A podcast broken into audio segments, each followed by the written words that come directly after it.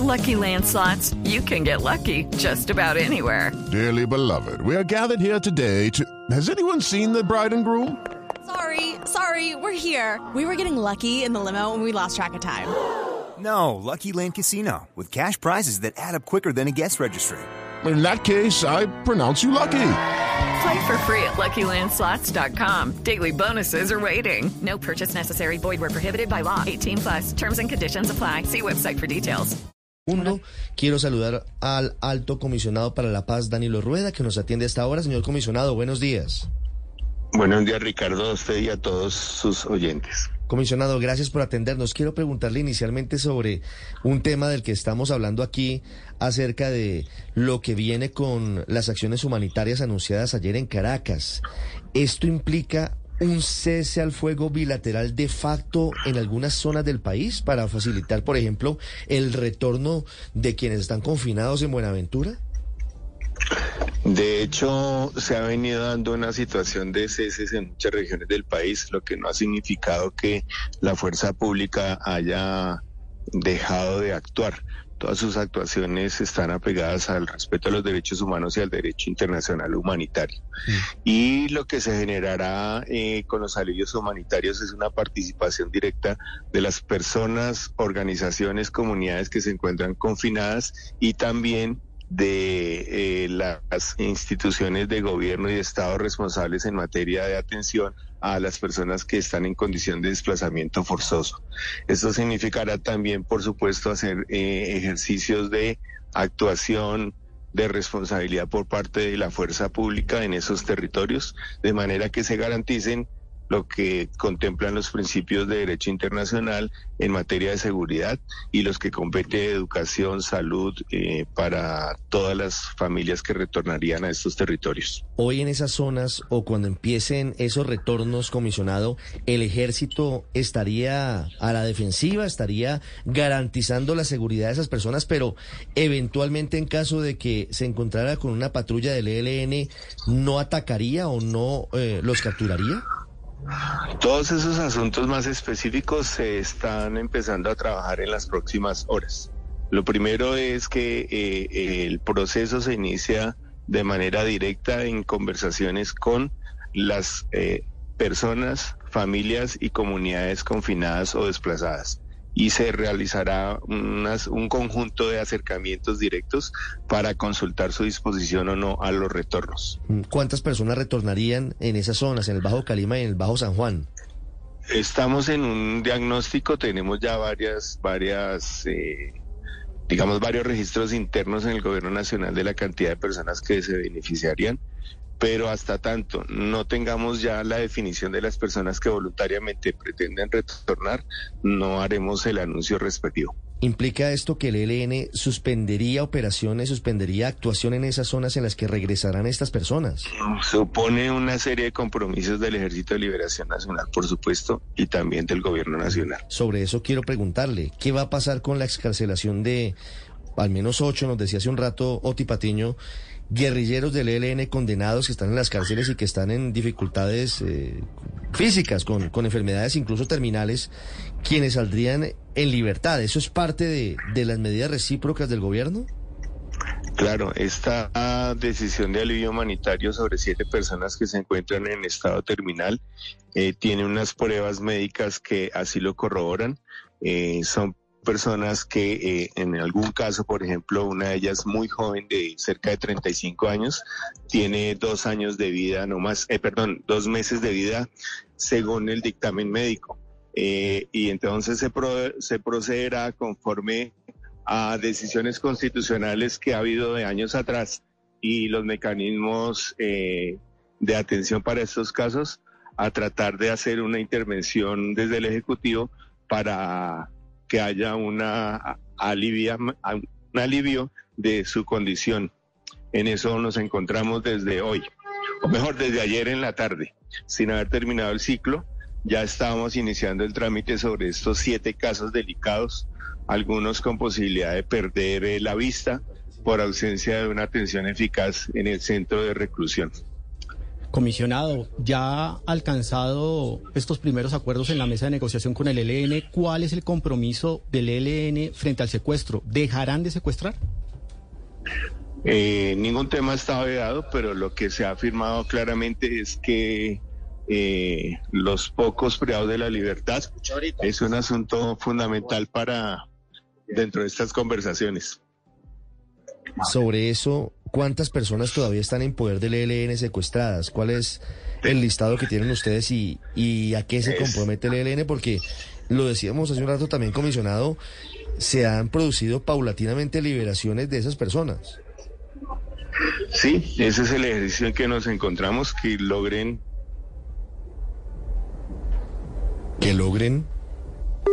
Una entrega a la mayor cantidad de personas posibles que se encuentren en su poder, pero eh, estamos en ningún tema. 723, estamos perdiendo la comunicación con el comisionado de paz Danilo Rueda. Intentamos, ahí está, está el comisionado.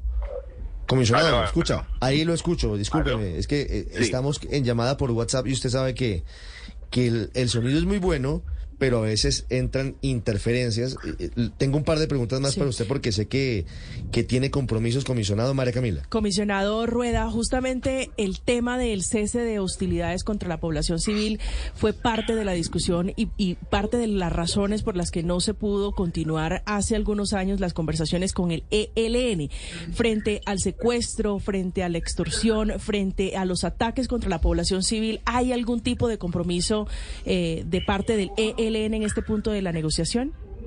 Desde el 7 de agosto hasta el día de hoy, más de 20 personas privadas de la libertad fueron dejadas por el ELN en condiciones, eh, pues obviamente del impacto psicológico, pero fueron dejadas en libertad.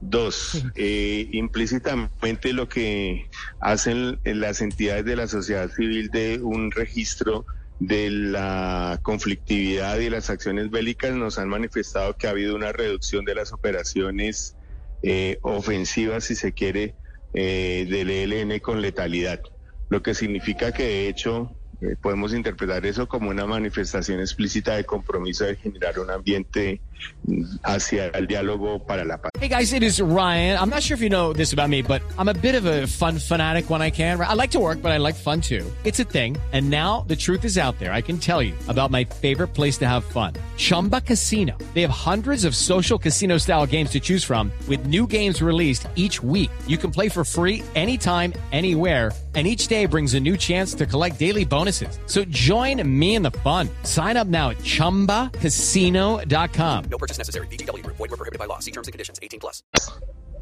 Compromiso del ELN. ¿Cuál es el compromiso? Sí, comisionado también. Ningún tema está veado. Ningún tema está veado. Cuando tuve interrupción en la comunicación, no, no sé qué alcanzaron a escuchar, pero ningún tema está vedado. Todos los asuntos se vienen tratando eh, de manera abierta con el conjunto de la delegación de paz eh, desde el gobierno nacional con el Ejército de Liberación Nacional. Sí, ningún tema está dado, pero el hecho es que si el ELN suspende operaciones en esas zonas como el Medio San Juan, entonces le deja el camino allanado al clan del Golfo para que se apodere del río San Juan, que ha sido el corazón de la guerra entre ambos grupos y que es clave en la ruta más importante del narcotráfico que hay en todo el país.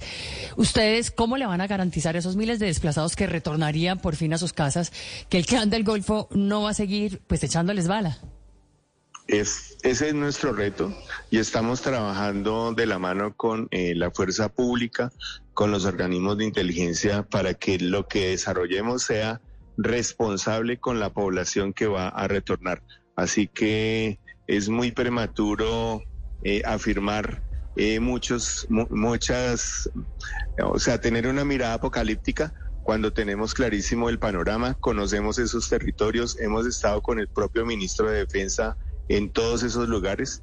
Tenemos un conocimiento de terreno muy claro y por tanto vamos a avanzar en ese sentido en lo que hagamos como alivio humanitario va a tener unas responsabilidades muy serias de parte del gobierno nacional. Eso quiere decir, eh, comisionado, que las fuerzas militares van a prestar protección a esas comunidades que regresen después de haber sido desplazadas a sus territorios? ¿Va a haber un esquema de protección a manera de anillos de seguridad o algo similar para evitar que sean víctimas de otros grupos distintos al ELN?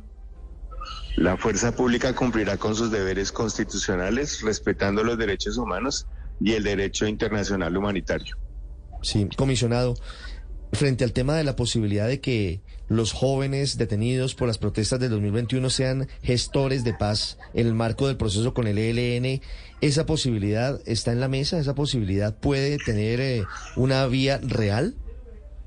Todos y todas las colombianas que quieran participar pueden hacerlo a través de los mecanismos que se van a definir en este diálogo con el Ejército de Liberación Nacional. Eh, así que si quisieran participar, pues serán atendidos como serán atendidas las mujeres, las comunidades étnico-territoriales, los sectores empresariales, los militares retirados, todas las agremiaciones que quieran participar.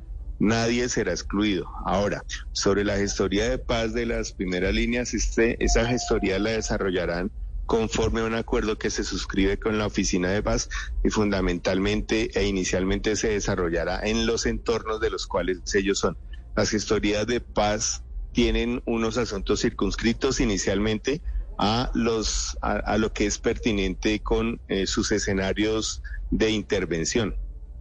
Eh, si son jóvenes de Cali, de Buenaventura o de, de Medellín, pues allí es donde ejercerán su gestoría de paz. ¿Y en qué consiste esa gestoría de paz básicamente, comisionado? Pues es que hasta ahora, estamos en, hasta ahora estamos en la revisión, estamos en la revisión del listado y cada caso es cada caso.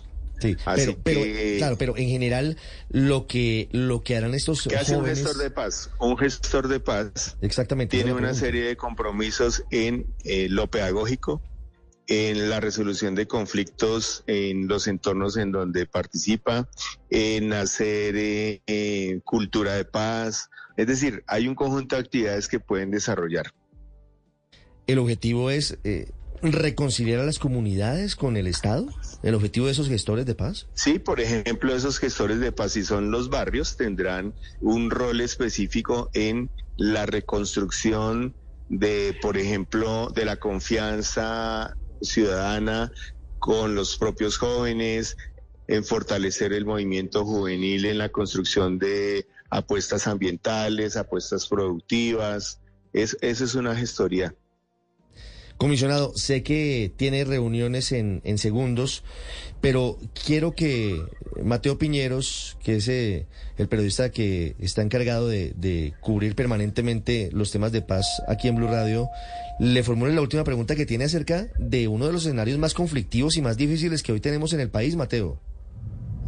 Sí, Ricardo, comisionado, buenos días. Pues yo quería preguntarle especialmente por la situación en Arauca. Antonio Medina, jefe de las disidencias, ya había pedido una mediación del gobierno y del Congreso para buscar una solución a esa guerra con el ELN justamente.